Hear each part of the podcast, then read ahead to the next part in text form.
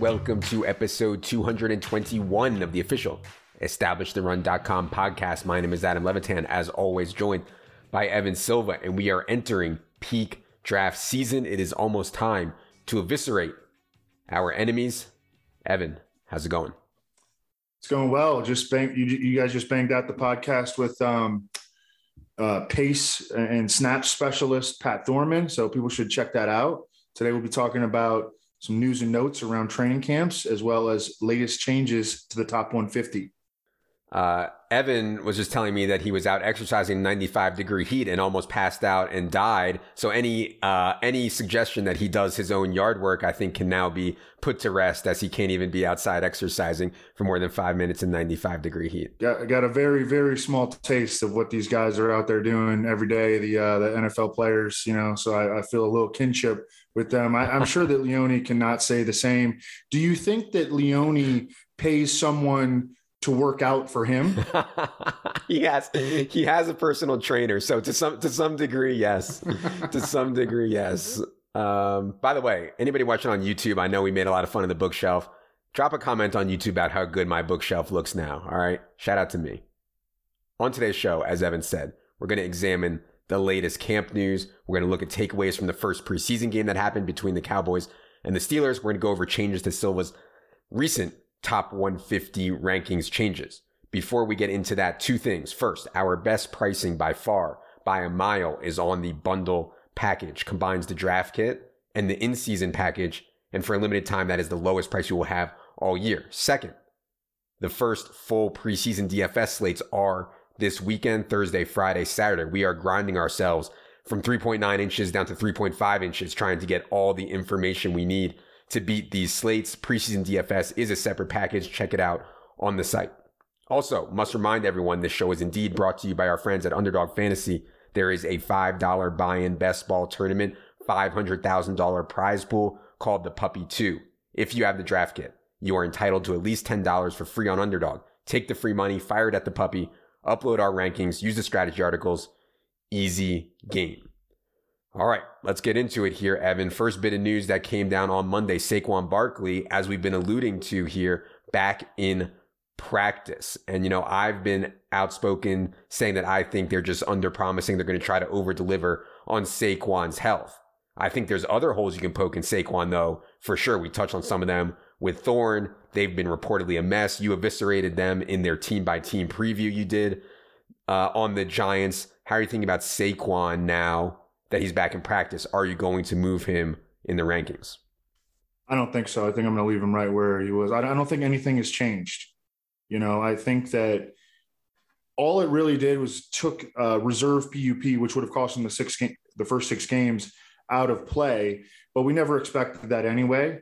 And now it, the question becomes: Is he going to be ready for Week One? My guess is that he will be, but he will be limited um, and now there have been reports that uh, Corey Clement has been outplaying Devontae Booker in Giants camp. You know, they they traded or they they signed Alfred Morris.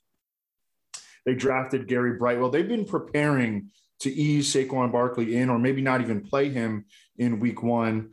Um, he's got, I know he's got a tough schedule those first two games, and then uh, so I mean, yeah, he's going to be like maybe like a flex play in those first two games, assuming that he's available. Yeah, see, see, I, to me, it's not the health. I think he'll be available. I think he'll play plenty. But I, I'm okay with you having him 14th overall because mm-hmm. my God, this offensive line, this team right. could be just an absolute stone mess. It's not just the knee. There's a lot of other factors going on with the Giants yeah. right now. So yeah, it's I mean, not just his health might be fine, but I, I think that he's going to be in a committee in a bad offense mm-hmm. it, facing bad matchups. So I can pull up what the matchups are right now. But um, it's it's not. I know I, I know it's not favorable. I was going through last night. I, I went through every game, every team's first six games, and the Giants have one of the tougher ones. Yeah, for sure. Speaking of the Giants, you moved Kenny Golladay down to wide receiver 41 from wide receiver 34. Kenny Golladay pulled up lame with a hamstring injury. Doesn't sound too serious, Initial timeline is about two to three weeks on Kenny Golladay. You now have him 85th overall. He's behind Deebo Samuel. He's behind fake Hollywood Marquise Brown, behind Laviska Shenault, behind Tyler Boyd. In other words, way below ADP now on Kenny Golladay. Is this injury related? Is this Giants cold feet related? Talk to the people a little bit more about moving Kenny Golladay down.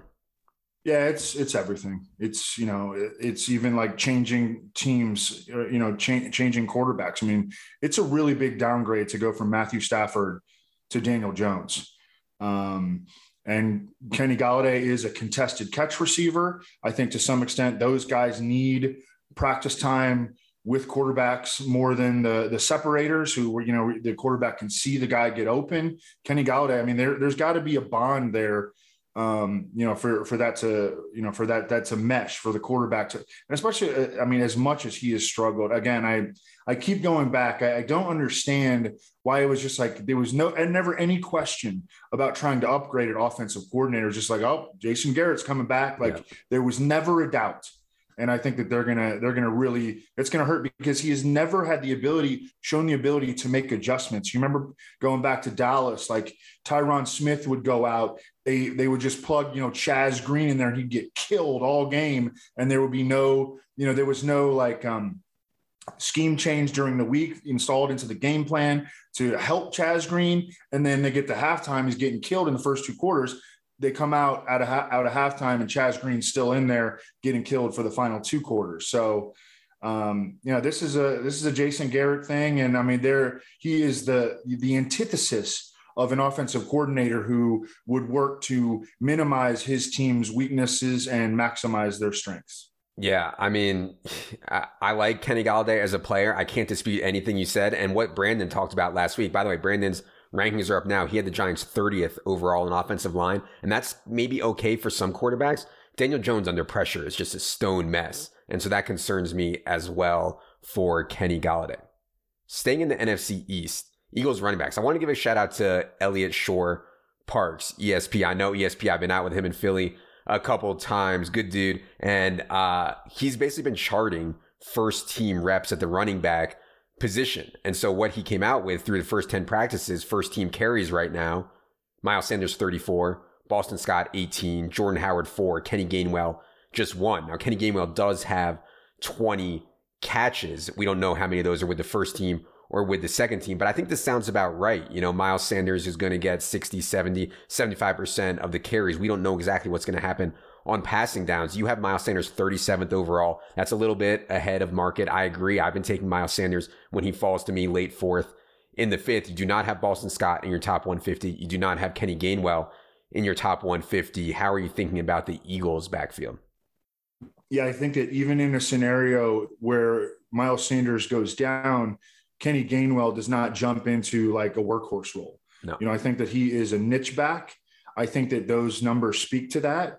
Um, and I think that they see him as like Giovani Bernard or Nyheim you know, Hines.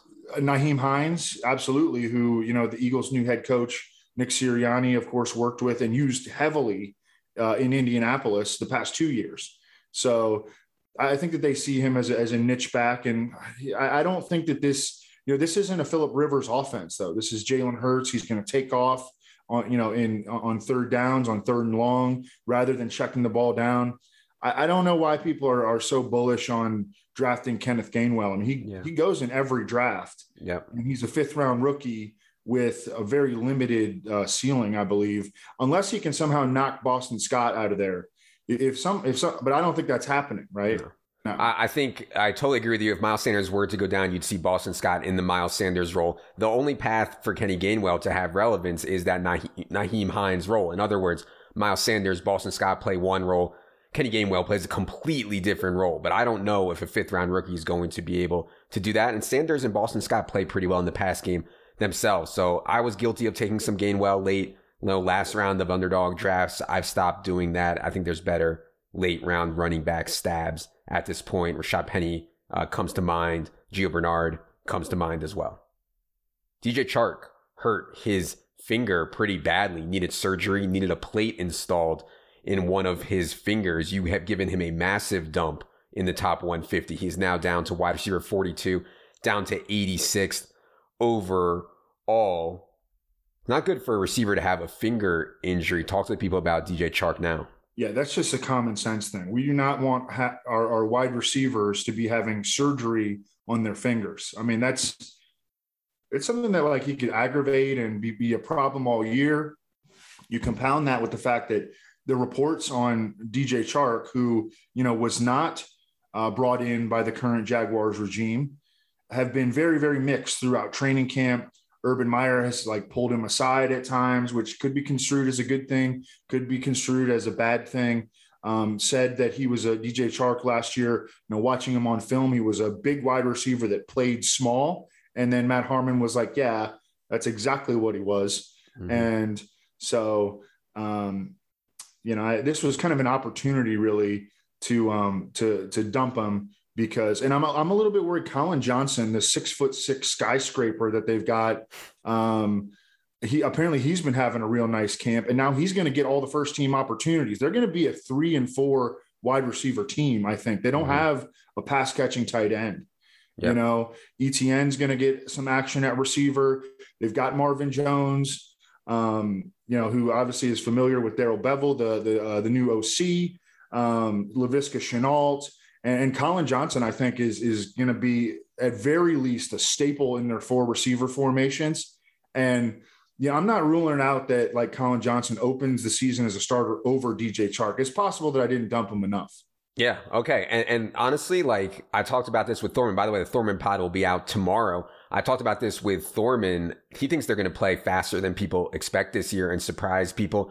And I was thinking, man, I, I want to be higher on Travis Etienne. And now that we kind of removed Chark a little bit from the mix, I think being in on Laviska Shenault makes a lot of sense. Obviously, crushing Marvin Jones in the age model. So I've kind of narrowed down my targets on Jacksonville to Etienne and Laviska Shenault and Lawrence, and I feel pretty good about that. As you've mentioned, very soft schedule to start for the right. Jacksonville Jaguars. Yeah. yeah, as a prelude to um, doing the sneaky stacks article, which I'm about 90% done with, it should be up tonight or um, or, or tomorrow.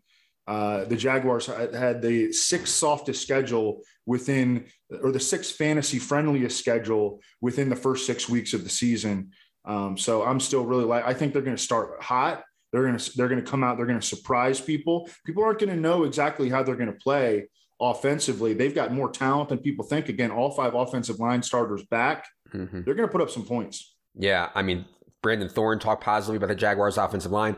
Thorman talked positively about their pace. We all know that they have talent at the skill position. So yeah, I mean, I like the Jaguars for sure. Uh, this depth chart stuff, you know, it's funny. We've been doing this for a long time. We know that these preseason depth charts mean absolutely nothing. Mike Vrabel comes out yesterday and somebody asked him a question at the press conference about the depth chart. And Mike Vrabel says, Oh, let me see that. I haven't seen it yeah. yet. So, so that shows you how much yeah. these coaches actually know about them. But when they confirm my priors, I like to point it out. And so by confirming my priors, Mecole Hardman was listed opposite Tyreek Hill. In the past, the problem for Mecole Hardman is he's been listed directly behind Tyreek Hill as Tyreek Hill's direct backup. Again, I think that Mecole Hardman just a no brainer. Forget about the depth chart, but it makes it, it confirms that at least they see him playing a different spot than Tyreek Hill. You have him all the way up to 87th overall now. We've been ahead of market on him since God, I don't know, February or March or something like that. Just been hammering Mecole Hardman. The market's catching up. Got to keep moving him up. Is that what's going on here by moving Mecole Hardman up?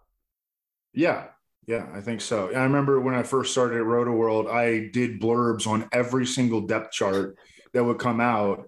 And Rosenthal was like, "Yo, man, take it easy on the on the depth chart blurbs." You know, I was like, "What? No, we got to get this. We got to get this stuff on the site." You know, and and you know, I, I eventually I had to learn, you know, that he's right. And I'm at the point where I don't even look at the depth charts at all because it, it may lead you in the wrong direction. I I, th- I think it's maybe even likelier to lead you in the wrong direction than in the right direction. But you know, in instances of confirmation bias, we got to right. love it. Exactly. Okay.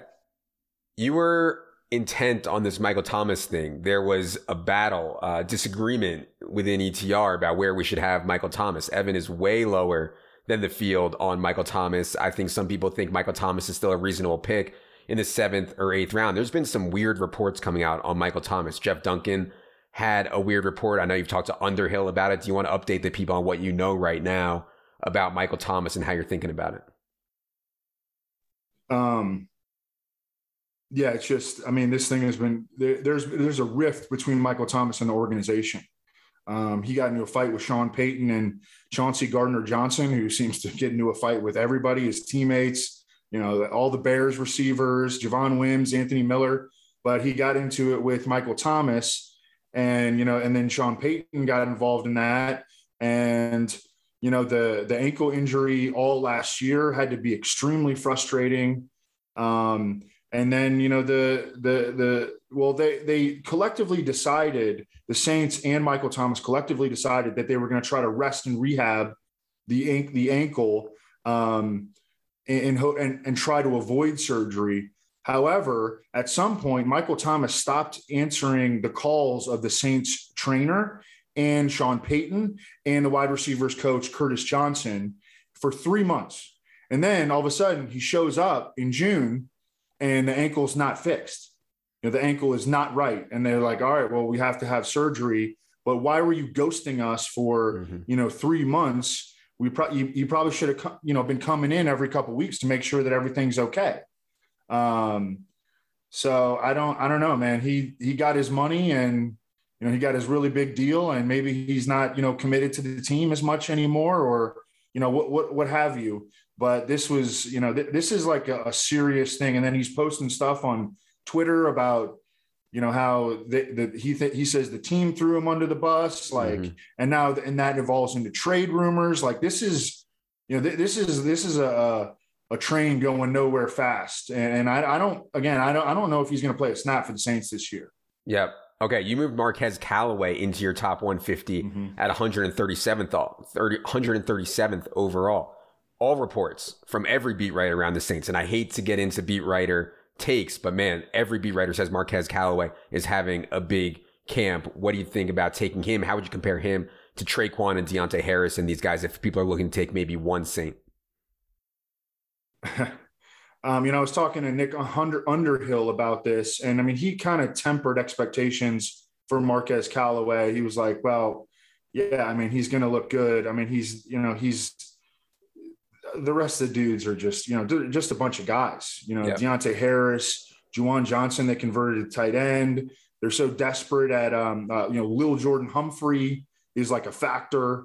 Um, he, uh, Lil Jordan Humphrey ran 475 coming out of college. Yeah. Um, Ty Montgomery, they're giving wide Ty receiver Montgomery, reps they converted yeah. him from running back to wide receiver like full time. I mean, they are not in a good place and they don't have, you know, flexibility either to really go get anybody. I don't. I, there, there has, has been Cecil Lammey of football guys was mentioned they should trade for Tim Patrick. I, I think that mm-hmm. that's actually a really smart idea, um, assuming that the that, that Denver would want to give him up. But they are really short on playmaker playmaking talent. It's Alvin Kamara and then just a bunch of guys. And Marquez Callaway has you know happens to be the guy who's got you know a little bit of talent and I mean, he's got an interesting profile. Now, he went undrafted out of Tennessee after spending four years there, lots of tape on him. That's never a good sign. Mm-hmm. You know, dude plays in the SEC, very high profile. You know, he he averaged over 21 yards per reception with six touchdowns on, on 30 catches as a senior there. And he also returned three punts for touchdowns during his career. And he's 6'1, 205. Like he's not a small little, you know, dainty punt returner you know, so that's pretty impressive for, mm-hmm. and, but then he goes undrafted, you know, it's like, but still, I mean, I, I think he absolutely is draftable. Tre'Quan Smith has been out of camp for um, uh, at least a week due to some mysterious leg injury. And so Marquez Callaway has been capitalizing. And I mean, I don't expect any kind of like real consistency this year, but it does look like he's he's almost he's a virtually certain to be a week one starter for the Saints. Yeah, and also Deonte Harris, who was arrested on DUI charges, likely to be suspended for at least the first two games of the season. And obviously, you want Jameis in there. Like, I wouldn't feel comfortable with Marquez Callaway. If Taysom was in there, you want Jameis in there if you're betting on Marquez Callaway. It's a little thing on Antonio Gibson that I thought was notable. Antonio Gibson reportedly getting work in the two minute drill. That was not something he got whatsoever. And we don't know if this is just a little camp thing. Hey, let's test him out. But it, it's at least something some sign that Antonio Gibson getting two minute drill work. Upside here is just absolutely massive if Antonio Gibson can pass JD McKissic for at least a share of the pass down work of the hurry up work. So that's encouraging. I don't think you moved Antonio Gibson. You have him 17th overall, just behind Joe Mixon and Saquon and JT. That sounds just about right to me. I just published my perfect draft article. You guys can find that on the site, and I really thought about making Antonio Gibson my perfect pick in round two. I think there's a little bit more downside than maybe I'm comfortable with in the home league format to take him early second round. But man, in these tougher formats, I love getting Antonio Gibson, especially when um, we can when a lot of the prize pool is concentrated up top. So yeah, I thought it was notable Antonio Gibson. I don't think there's any movement on this. Just wanted to bring it up. Any more thoughts on Antonio Gibson?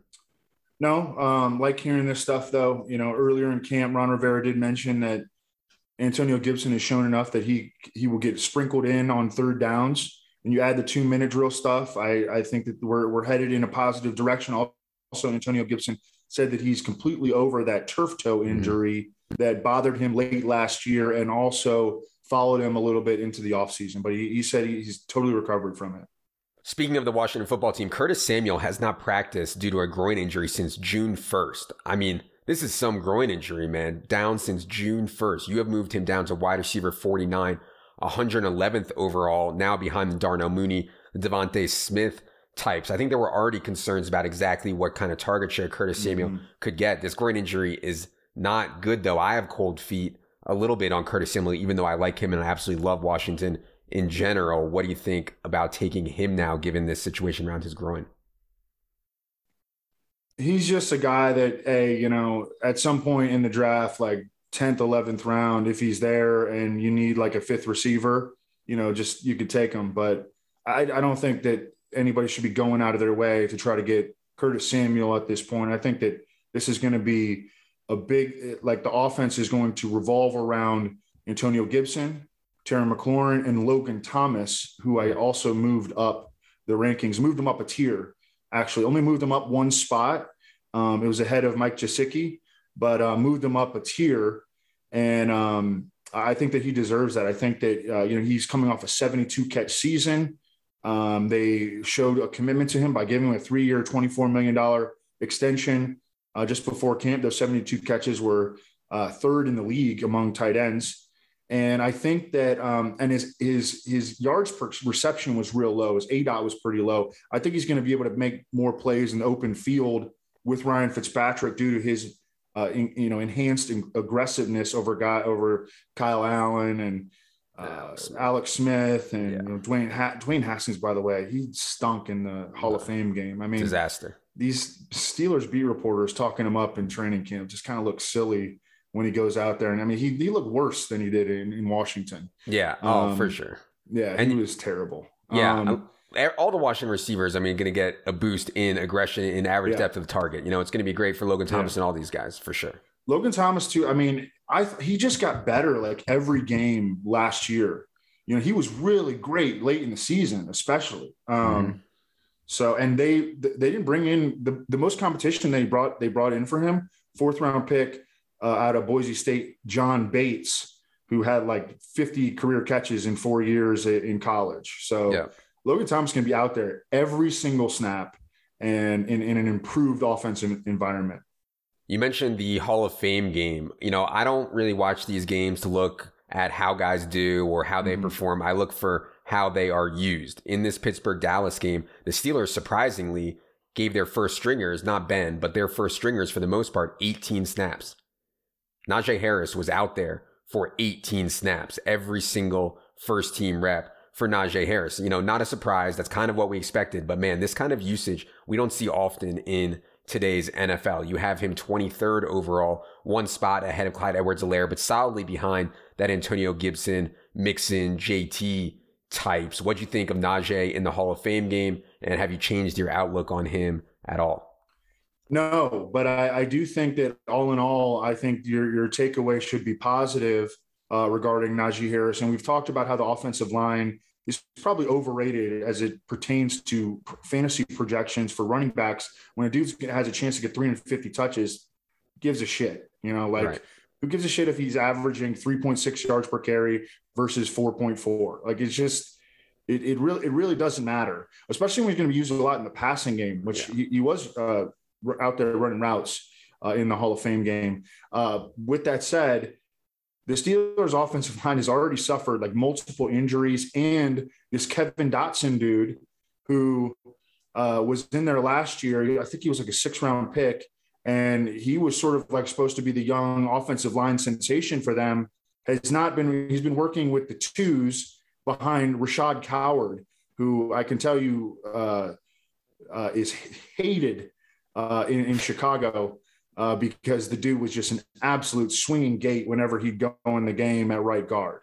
Um, so there are the, the issues are significant for the Steelers offensive line. I think it's a much bigger worry for how are they going to be, how are they, how are they going to fare in the passing game? Is Ben going to be able to stand in there and, you know, absorb all these hits? I, I'm, I'm more worried about the passing game um, than I am Najee Harris, who's just going to get a billion touches. Yeah, and, and, it's not just touches and yards per carry. Like Evan said, it is the pass game role. You know, you see a lot of these empty carries for guys between the 20s with bad offensive lines. It's worthless. When you are also using the pass game, when you're also using the goal line, it makes a huge, huge, huge difference. Other takeaway I had from that game, there's been a lot of rhetoric out of Cowboys camp that Michael Gallup's route tree is going to change. Last year, Michael Gallup was used as this boundary receiver going vertical. It's really hard to have consistency in fantasy when that's your role. So the rhetoric from Cowboys camp was he's going to move around he's going to play slot. Even with Amari Cooper and CeeDee Lamb not playing in this game, Michael Gallup only had one slot snap in his seven. Obviously, I'm not going to draw big conclusions from seven snaps in the game,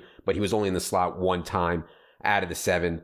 You have him 68th overall. His ADP is high, 72nd overall. You know, people are on Michael Gallup. I don't think he's my favorite Cowboy, even at value right now. He was when he was in like the eighth or ninth round. Now he's up way higher than that. But yeah, I don't know. Any concern on Michael Gallup that maybe they're just bullshitting about moving Michael Gallup around more?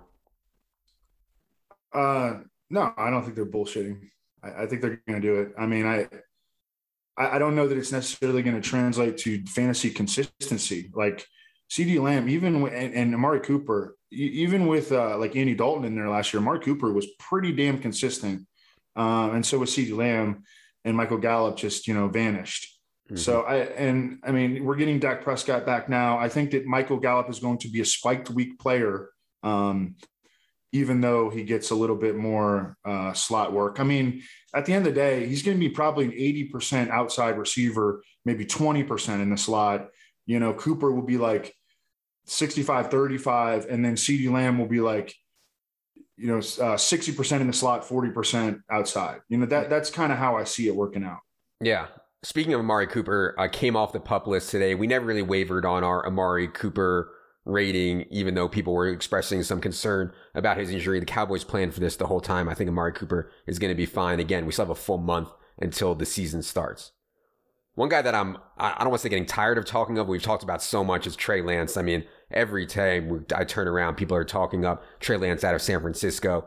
Uh, I had the bet last week, uh, Trey Lance plus 330 to start week one. I feel good about. You could have gotten some Trey Lance 10 to 1 offensive rookie of the year not too long ago. I mean, Trey Lance is trending up, and now you have him up to QB 12 in your rankings. You know, there's other quarterbacks you can get with fast starts, with good schedules. Kirk Cousins comes to mind. Trevor Lawrence comes to mind. If you want to roll with Trey Lance as your QB1, I don't think it's the end of the world. I prefer that tier of Josh Allen, Lamar Jackson, Kyler Murray types, but man, Trey Lance is getting really, really appetizing. Big move for you though, up to QB twelve. We've talked about him so much, we don't have to spend too much time, but but yeah, it sounds like you're getting more and more convinced that Trey Lance is going to be in there sometime in September.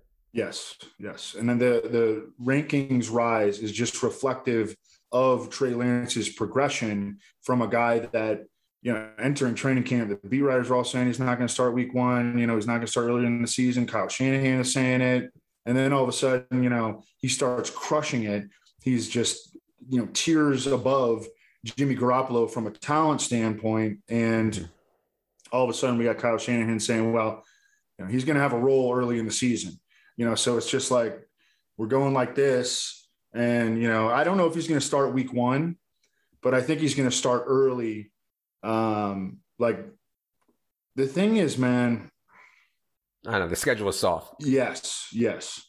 So if if Garoppolo gets the nod week one at Detroit and plays well, then he's probably going to get the nod week two against the Eagles. You know, I don't, I don't know. Then they face Green Bay and Seattle. I, I think the change will probably the full time change might be made in there between weeks three and four. I don't know. We're, we're going to have yeah. to see how it goes because it, it, it does seem to, to change every week.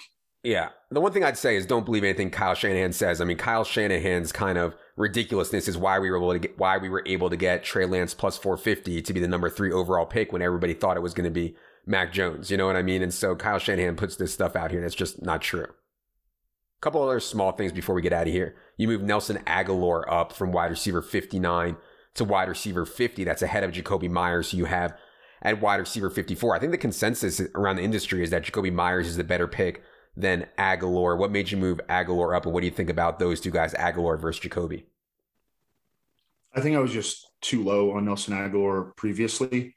Um, you know, the Patriots gave him a pretty good deal. Deal two years, two, uh, 22 million. He should be their clear number one.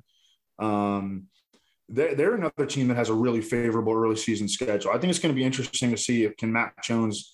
I had them rated as the third fantasy friendly schedule uh, within the first six weeks of the season. Uh, they, they, they, you know, their offense should be able to play well early on. I think that bodes well for Damien Harris and you know, just whoever, whoever they start at quarterback. But I don't know. Nelson Agholor showed that he could uh, win in the deep game. He was more of a run, run after catch receiver in Philadelphia, but he won the deep game last year with uh, the Raiders. And I think he's going to be the number one for the Patriots. So he just, he belonged higher than I had him previously. All right. Last one we're going to get to here. You dumped Tony Pollard just a little bit down from RB 35 to RB 38. I certainly prefer AJ Dillon in a vacuum over Tony Pollard. There is way more standalone value, in my opinion, in AJ Dillon than Tony Pollard. I think you can also make a case for guys like James Conner, Melvin Gordon, Damien Harris over Tony Pollard as well. It's just a tough ranking because mm-hmm. if Zeke were to go down, mm-hmm. I mean, my God, Tony Pollard would be like a top five option. So it's really hard to make a ranking when it's contingent. But his non contingent case, I think if people have overstated how much Tony Pollard is going to play while mm-hmm. Zeke is healthy.